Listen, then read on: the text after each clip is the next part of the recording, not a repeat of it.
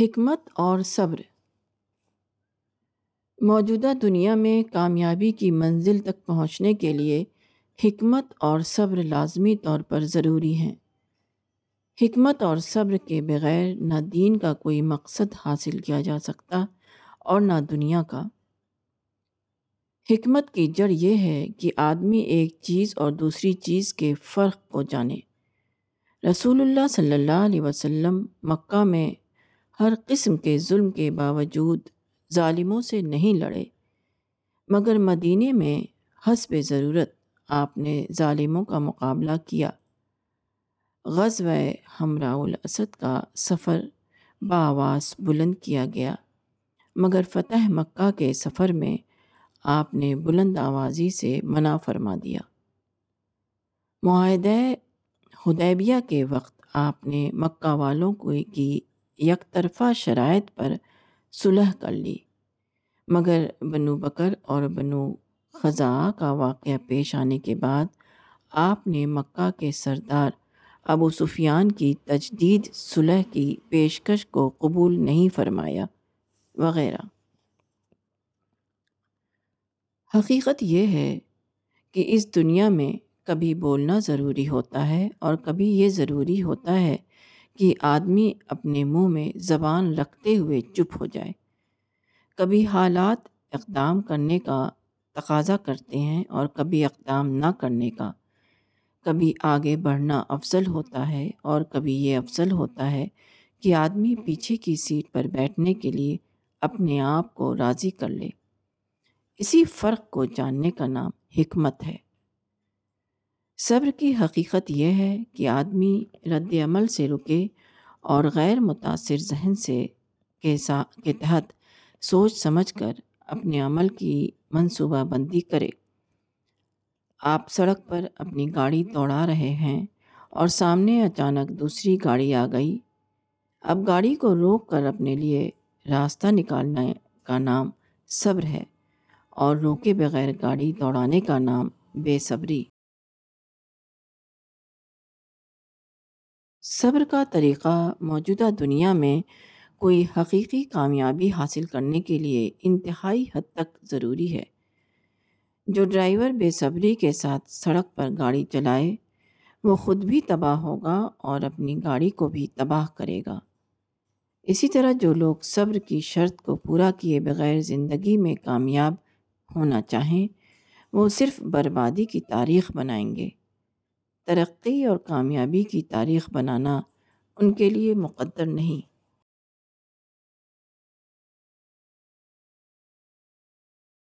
کم پر راضی ہونا۔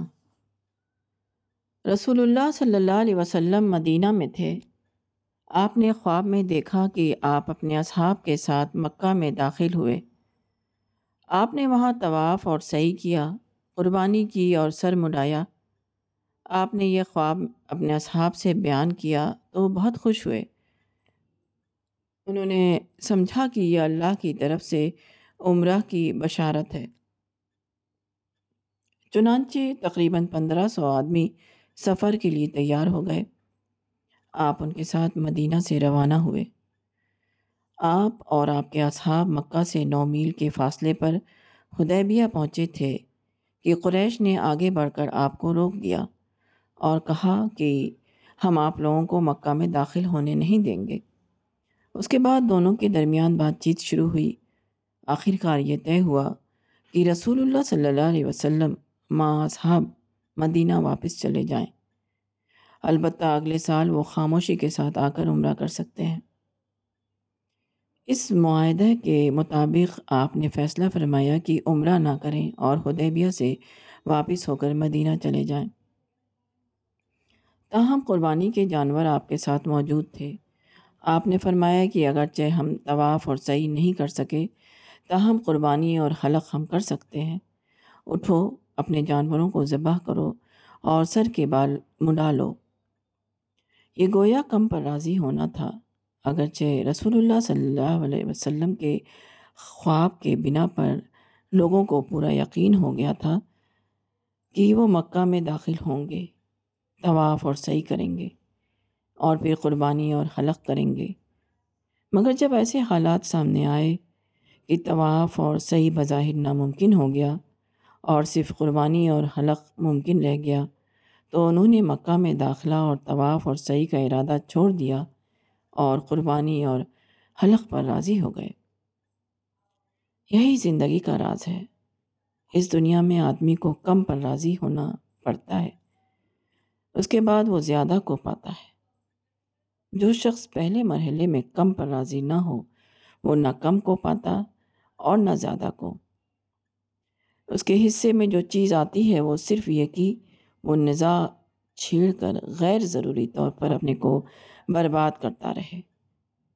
اور جب برباد ہو کر نزا کے قابل نہ رہے، تو یہ کہہ کر اپنے دل کو تسکین دینے کی کوشش کرے۔ کہ میں تو کامیابی کے عین قریب پہنچ گیا تھا، مگر دشمنوں کے، کی سازش نے مجھ کو ناکام بنا دیا۔ کم پر راضی ہونا بھی رسول اللہ صلی اللہ علیہ وسلم کی سنتوں میں سے ایک سنت ہے۔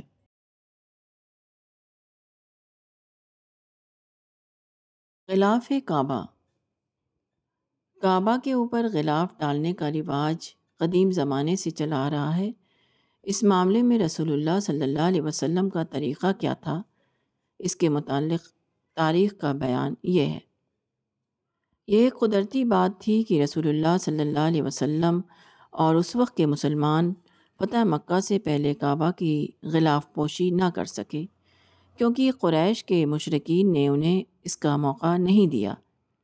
تاہم، فتح مکہ کے بعد بھی رسول اللہ صلی اللہ علیہ وسلم نے کعبہ کے سابقہ غلاف کو باقی رکھا اور اس کو تبدیل نہیں کیا۔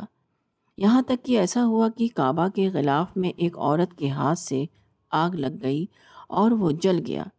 یہ عورت اس کو خوشبو پہنچانے کے لیے دھونی دے رہی تھی۔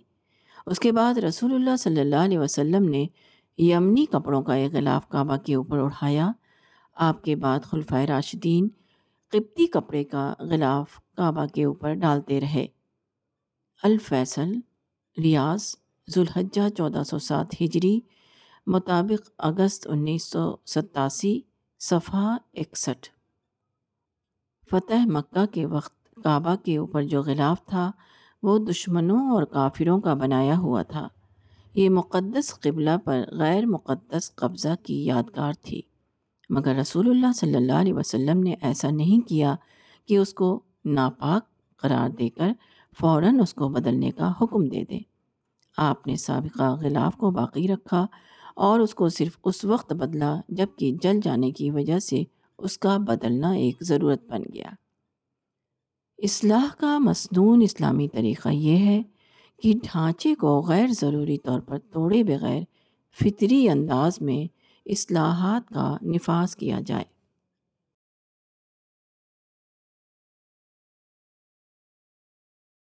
اسلام کا طریقہ۔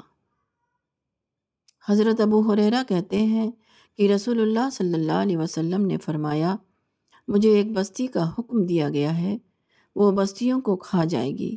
لوگ اس کو یسرف کہتے ہیں اور وہ مدینہ ہے۔ اس حدیث کو بخاری، مسلم اور امام مالک نے موتا میں روایت کیا ہے۔ اس حدیث کو سمجھنے کے لیے ایک اصولی بات کو سامنے رکھنا بہت ضروری ہے۔ وہ یہ کہ بہت سی باتیں ایسی ہیں جو اگرچہ ایک متعین صورت میں بیان کی جاتی ہیں، مگر اصلاً وہ با اعتبار حقیقت مطلوب ہوتی ہیں، نہ کہ با اعتبار صورت۔ اس کی ایک مثال بنو قریضہ کے واقع میں ملتی ہے۔ غزوہ احزاب کے بعد جب آپ نے یہودی قبیلہ بنو قریضہ کی طرف جانے کا ارادہ کیا، تو آپ نے اس کا اعلان کرتے ہوئے فرمایا کہ تم میں سے کوئی شخص عصر کی نماز بنو قریضہ تک پہنچنے سے پہلے ہرگز نہ پڑھے۔ لوگ مدینہ سے نکل کر روانہ ہوئے، مگر جب دیر ہونے لگی تو کچھ لوگوں نے راستے ہی میں عصر کی نماز پڑھ لی اور کچھ لوگوں نے حکم کی لفظی تعمیل کرتے ہوئے بنو قریضہ کی بستی پہنچ کر نماز ادا کی۔ جن لوگوں نے راستے میں نماز پڑھ لی، انہوں نے بظاہر حکم رسول کے خلاف کیا۔ مگر رسول اللہ صلی اللہ علیہ وسلم نے ان سے باس پرست نہیں کی، بلکہ دونوں کے عمل کی تصویب فرمائی۔ اس کی توجہ کرتے ہوئے محقق علماء نے لکھا ہے کہ جن لوگوں نے وقت آنے پر راستے میں نماز پڑھ لی، وہ غلطی پر نہ تھے، کیونکہ انہوں نے سمجھا کہ آپ کی اصل مراد بنو قریضہ کی طرف جانے میں جلدی کرنا ہے، نہ کہ نماز میں دیر کرنا۔ سیرت ابن کثیر جلد تین، صفحہ دو سو ستائیس۔ اسلامی طریقہ یہ ہے کہ مقصد کے حصول کی ایک تدبیر اگر کارگر نہ ہو رہی ہو، تو اس کو بدل کر دوسری تدبیر کے ذریعے مقصد تک پہنچنے کی کوشش کی جائے۔ اس اصول کے تحت کبھی مقام عمل کو بدلا جاتا ہے، جیسے مکہ سے مدینہ کی طرف ہجرت، اور کبھی میدان عمل کو بدلا جاتا ہے، جیسے حدیبیہ کے معاہدے کے ذریعے جنگ کے میدان سے ہٹ کر دعوت کے میدان میں سرگرم ہونا۔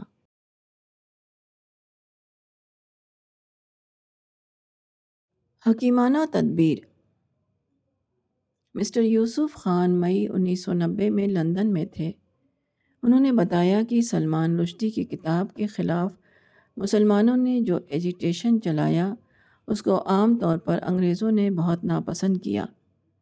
انگلینڈ میں شاید کوئی ایک بھی انگریز نہیں جو مسلمانوں کے اس ایجیٹیشن کی وجہ سے ان کا ہم خیال ہو گیا ہو۔ دوسری طرف، اسی انگلینڈ لندن میں اس کے بالکل برعکس مثال موجود ہے۔ انہوں نے بتایا کہ لندن کے ٹی وی ادارے نے ایک خصوصی پروگرام بنایا۔ انہوں نے شہر کے باہر پرسکون مقام پر ایک مکان کرائے پر لیا۔ اس کے بعد انہوں نے آٹھ آدمی منتخب کیے۔ ان میں چار مسلم نوجوان تھے، جن کا کہنا تھا کہ سلمان رشدی کی کتاب پر بین لگنا چاہیے، اور چار غیر مسلم عیسائی تھے جو یہ کہتے تھے کہ یہ آزادی تحریر کا معاملہ ہے۔ اس معاملے میں مسلمانوں کا ایجیٹیشن کرنا درست نہیں۔ ان چار غیر مسلموں میں ایک عیسائی کتب فروش بھی تھا، جو اپنی دکان پر سلمان رشدی کی کتاب دی سیٹنک ورسز کا اسٹاک رکھے ہوئے تھا اور دکان کی بیرونی الماری میں اس کتاب کو ڈسپلے کیے ہوئے تھا۔ مسلمانوں کے مطالبے کے باوجود اس کتاب کو الماری سے ہٹانے کے لیے تیار نہیں تھا۔ ان آٹھ آدمیوں کو مذکورہ مکان میں چار دن تک رکھا گیا۔ وہ وہاں ایک ساتھ کھانا کھاتے اور سنجیدہ انداز میں سلمان رشدی اور اس کی کتاب کے مسئلے پر گفتگو کرتے۔ ان کے ساتھ ٹی وی کا عملہ بھی موجود تھا، جو ان کی تمام سرگرمیوں کو برابر ریکارڈ کرتا رہا۔ آخری دن جب ان سے انٹرویو لیا گیا تو چاروں مخالفین اس بات پر متفق ہو چکے تھے کہ یہ کتاب نہیں چھپنا چاہیے تھی، حتیٰ کہ کتب فروش نے صاف لفظوں میں یہ بات کہی کہ میں نے یہ طے کیا ہے کہ میں مسلمانوں کے جذبات کا خیال کرتے ہوئے اپنی دکان پر سلمان رشدی کی کتاب کی نمائش نہ کروں۔ اس دنیا میں ناکامی اور کامیابی دونوں زیادہ تر طریقۂ کار کا معاملہ ہے۔ یہاں غلط طریقۂ کار اختیار کرنے والا آدمی ناکام ہوتا ہے اور صحیح طریقۂ کار اختیار کرنے والا آدمی کامیاب۔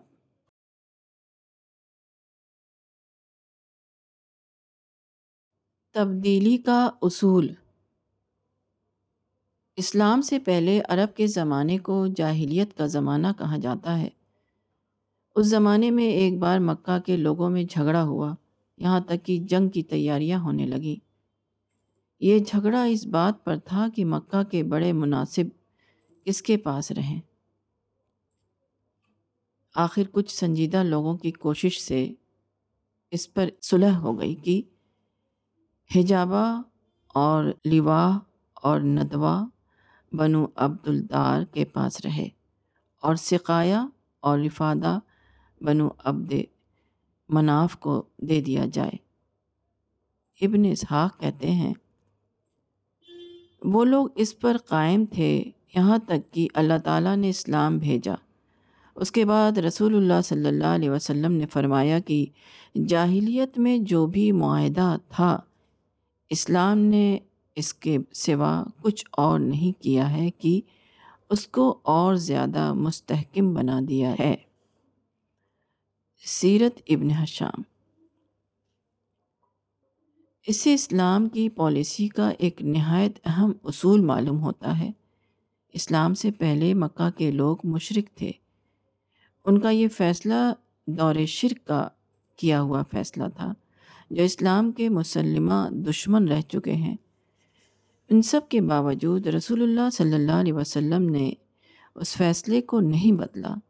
بلکہ اس کے مزید استحکام کا اعلان فرما دیا۔ مخالف پر غلبہ حاصل کرنے کے بعد اس کے تمام پچھلے فیصلوں کو بدلنا انتہائی غیر حکیمانہ ہے، بلکہ یہ سرکشی کا فعل ہے۔ اس طرح کی تبدیلیاں صرف مسائل کو بڑھاتی ہیں۔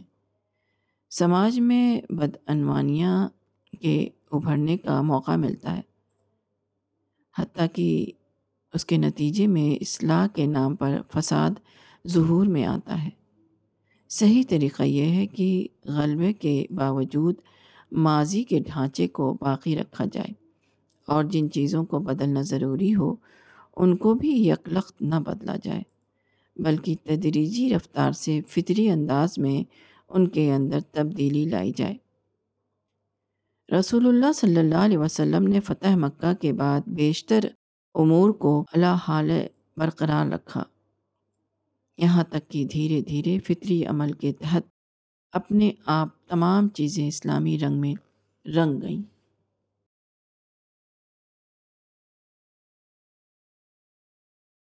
ایک سنت۔ پیغمبر اسلام صلی اللہ علیہ وسلم کا ایک واقعہ حدیث کی کتابوں میں آیا ہے۔ مفسرین نے اس واقعے کو معوض دین کی تشریح کے تحت تفسیر کی کتابوں میں نقل کیا ہے۔ اس کا خلاصہ یہ ہے کہ مدینہ میں ایک شخص لبید بن عاصم نام کا تھا۔ وہ اپنے زمانے کا ایک ماہر جادوگر تھا۔ سات ہجری میں خیبر کے کچھ یہودیوں نے اس آدمی کو تین سنہری سکے دے کر اس پر راضی کیا کہ وہ رسول اللہ صلی اللہ علیہ وسلم کے خلاف کوئی طاقتور جادو کرے۔ اس شخص نے رسول اللہ صلی اللہ علیہ وسلم کے کچھ بال اور آپ کی کنکھی کے کچھ دندانے حاصل کیے۔ اس پر اس نے جادو کا عمل کیا اور اس کو ایک نر کھجور کے خوشے کے غلاف میں لپیٹ کر بنو زریخ کے کنویں کے تہ میں رکھ دیا۔ اس کنویں کا نام زروان تھا۔ یہ سارا معاملہ اس نے نہایت رازداری کے ساتھ کیا۔ رسول اللہ صلی اللہ علیہ وسلم کے اوپر چند دن تک اس جادو کے کچھ اثرات رہے۔ آپ کو اس سے شدید تکلیف بھی محسوس ہوئی۔ آپ نے اللہ تعالیٰ سے دعا فرمائی۔ اس کے بعد فرشتے نے آ کر آپ کو پورے معاملے کی خبر کر دی۔ آپ نے مذکورہ کنویں میں سے جادو کا سامان نکلوایا اور اس کو ضائع کر دیا۔ اسی کے ساتھ اللہ تعالیٰ نے آپ کو تعلیم کی کہ آپ قرآن کی دو سورہ معوض دین پڑھا کریں۔ اس سے آپ اس قسم کے تمام فتنوں سے محفوظ رہیں گے۔ رسول اللہ صلی اللہ علیہ وسلم نے اس سے فتنے کا استحصال کرنے پر اکتفا فرمایا۔ اس کے بعد آپ نے اس کا عمومی تذکرہ نہیں کیا، کیونکہ اندیشہ تھا کہ اگر اس شرارت کو عام مسلمانوں نے جان لیا، تو وہ لبید بن عاصم کے ساتھ نہایت برا معاملہ کریں گے۔ راوی کہتے ہیں میں نے کہا کہ آپ نے اس کے لیے جھاڑ پھونک کیوں نہ کرائی؟ آپ نے فرمایا کہ جہاں تک جادو کا تعلق ہے، تو اللہ نے مجھے اس سے شفا دے دی اور میں اس کو ناپسند کرتا ہوں کہ لوگوں میں سے کسی شخص کے خلاف شر بھڑکاؤں۔ بخاری، مسلم وغیرہ نے روایت کیا ہے۔ مومن کی دلچسپی مسئلے کو ختم کرنے سے ہوتی ہے، نہ کہ مسئلہ پیدا کرنے والے شخص کو بدنام کرنے سے۔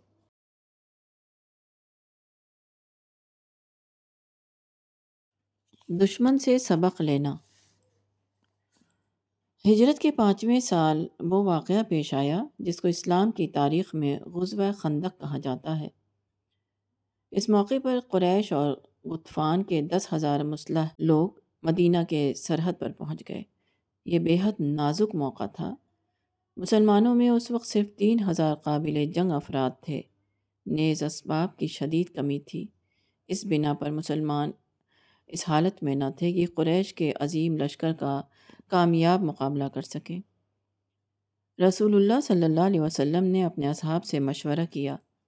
حضرت سلمان فارسی نے کہا کہ ہم فارس کے ملک میں جب گھوڑے کی فوج کے حملے کا خطرہ محسوس کرتے تھے تو ہم اپنے اور ان کے درمیان خندق کھود دیتے تھے۔ رسول اللہ صلی اللہ علیہ وسلم نے اس مشورے کو فوراً مان لیا اور مدینے کے کنارے خندق کھود کر قریش کی فوج کو شہر کے باہر روک دیا۔ خندق کا لفظ فارسی لفظ کندہ کا مورب ہے۔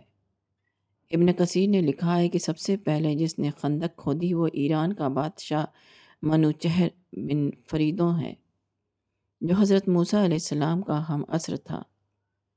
رسول اللہ صلی اللہ علیہ وسلم نے اشاد فرمایا کہ حکمت کی بات مومن کا کھویا ہوا سامان ہے۔ وہ جہاں پائے تو وہ اسی کا ہے۔ آپ کا حال یہ ہاں کہ آپ اگر دشمن کے یہاں بھی کوئی کارگر تدبیر دیکھتے تو اس کو اختیار فرما لیتے۔ اس کی ایک مثال مذکور واقعہ میں واقعہ ہے۔ مگر موجودہ زمانے کے مسلمان پیغمبر اسلام کی اس سنت کو اپنانے میں کامیاب نہ ہو سکے۔ اس کی وجہ مسلم رہنماؤں کا منفی ذہن ہے۔ وہ اغیار کے سرگرمیوں کو صرف سازش کے روپ میں دیکھتے ہیں، وہ ان کو تدبیر کے روپ میں نہیں دیکھ پاتے۔ ان کے اس بگڑے ہوئے مزاج نے ان کے اندر سے یہ صلاحیت ختم کر دی ہے کہ وہ کھلے ذہن کے تحت غیر قوموں کی کارروائیوں کا مطالعہ کریں اور ان سے سبق لے کر ان کے کارگر طریقوں کو استعمال کریں۔ کامیاب وہ ہے جو دشمن کی سازشوں کو ان کی سازشی پہلو سے الگ کر کے خالص تدبیری پہلو سے دیکھے، اغیار کی کارروائیوں کو بھی وہ اپنے لیے مفید بنا لے۔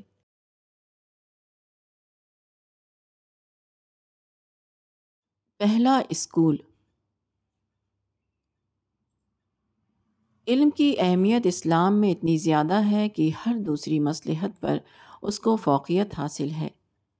موجودہ زمانے میں مسلمان تعلیم کے میدان میں دوسری قوموں سے پیچھے ہو گئے۔ اور اس کی سب سے بڑی وجہ یہ تھی کہ موجودہ زمانے میں جو تعلیمی ادارے قائم ہوئے، ان کے اساتذہ زیادہ تر غیر مسلم تھے۔ مسلمانوں کے رہنماؤں نے کہا کہ یہ غیر مسلم استاد ہمارے بچوں کو خراب کر دیں گے۔ اس لیے ان اداروں میں مسلمانوں کو داخل کرنا درست نہیں۔ اس کے نتیجے میں مسلمان تعلیم میں بہت پیچھے ہو گئے۔ یہ مصلحت درست نہ تھی۔ اس کا ثبوت یہ ہے کہ اسلام کی تاریخ میں جو سب سے پہلا اسکول کھولا گیا، اس کے تمام استاد غیر مسلم تھے۔ یہ اسکول مدینہ میں مشرق قیدیوں کے ذریعے کھولا گیا۔ بعض لوگ صفہ کو پہلا اسلامی مدرسہ کہتے ہیں، مگر صفہ تربیت گاہ تھا، نہ کہ تعلیم گاہ۔ اسلام کی پہلی تعلیم گاہ یقیناً وہ ہے جو غزوہ بدر کے قیدیوں کے ذریعے مدینہ میں قائم کی گئی۔ اور اس کے ٹیچر سب کے سب مشرق اور غیر مسلم تھے۔ حتیٰ کہ اس تعلیمی نظام کی بنا پر مدینہ میں مسائل بھی پیدا ہوئے۔ مثلا، مسند احمد بن حنبل کی ایک روایت میں بتایا گیا ہے کہ رسول اللہ صلی اللہ علیہ وسلم نے بدر کے قیدیوں کا فدیہ یہ مقرر کیا کہ وہ انصار کے لڑکوں کو لکھنا، پڑھنا سکھا دیں۔ اس کے بعد ایک روز ایک لڑکا روتا ہوا اپنی ماں کے پاس آیا۔ ماں نے پوچھا، تمہارا حال کیا ہے؟ اس نے کہا کہ میرے معلم نے مجھ کو مارا ہے۔ سیرت ابن کثیر، جلد ثانی، صفحہ پانچ سو بارہ۔ یہ قیدی سب کے سب اسلام کے دشمن تھے۔ ان کو چھوڑنے میں یہ اندیشہ تھا کہ وہ دوبارہ اسلام کے خلاف مسئلہ بنیں گے۔ اس کے باوجود انہیں تعلیم کی قیمت پر چھوڑ دیا گیا۔ اس سے معلوم ہوا کہ تعلیم کی اہمیت اسلام میں اتنی زیادہ ہے کہ ہر اندیشے کو نظر انداز کر کے اسے حاصل کرنا چاہیے۔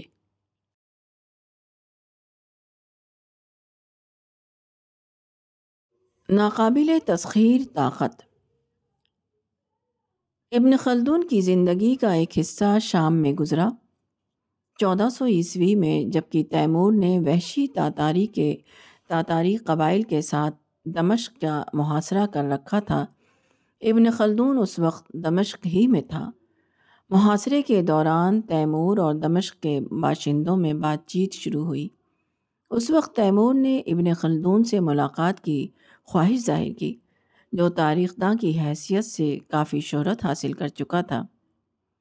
دمشق کے باشندوں نے یہ سمجھا کہ تیمور صلح پر آمادہ ہے، چنانچہ ابن خلدون کو رسیوں میں باندھ کر شہر پناہ کی دیوار سے باہر کی طرف لٹکایا گیا۔ اس طرح وہ تیمور کے کیمپ میں پہنچا۔ ابن خلدون سات ہفتہ تک تیمور کے کیمپ میں رہا۔ تیمور نے ابن خلدون کی کافی عزت کی۔ اس نے ابن خلدون کی خواہش کے مطابق اس کے لیے بحفاظت مصر جانے کا انتظام کر دیا وغیرہ۔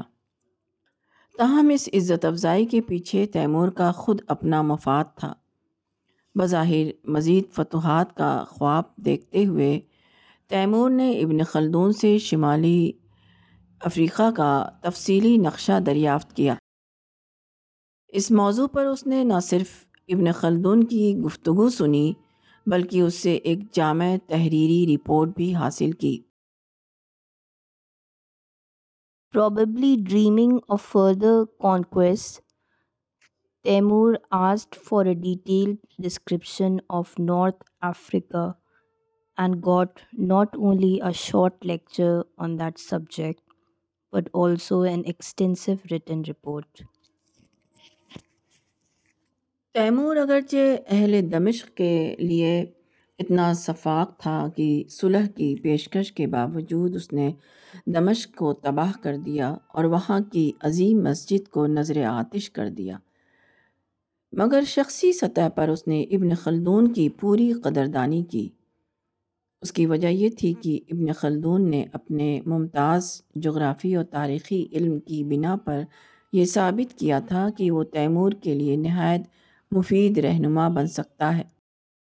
آدمی اگر اپنی افادیت ثابت کر دے تو وہ ہر ایک کی نظر میں محترم بن جاتا ہے، حتیٰ کہ صفاق دشمن کی نظر میں بھی۔ افادیت اور نفع بخشی ایسی چیز ہے جو خون خوار لوگوں کو بھی مہربان بنا دے، جو بادشاہوں کو بھی آدمی کے سامنے جھکنے پر مجبور کر دے۔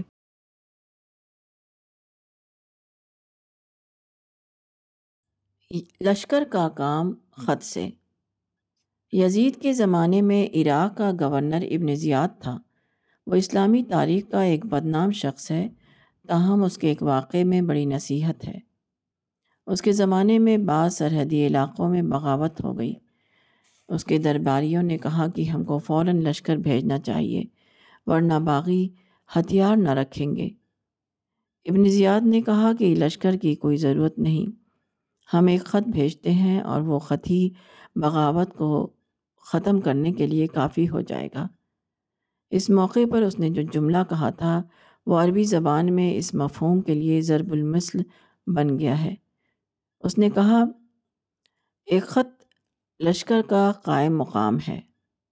اس کے بعد ابن زیاد نے ایک دھمکی کا خط باغیوں کے نام روانہ کیا اور خط پاتے ہی انہوں نے گھبرا کر اپنی بغاوت ختم کر دی۔ ابو فراز ہمدانی نے عباسی خلیفہ کی تعریف میں قصیدہ لکھا تھا۔ اس میں وہ اس قسم کی سیاست کا ذکر کرتے ہوئے لکھتا ہے، دوسرے امرا جہاں اپنے دشمن کے مقابلے کے لیے لشکر بھیجتے ہیں، وہاں ہم صرف خط بھیجتے ہیں۔ یہی گہری سیاست کا راز ہے۔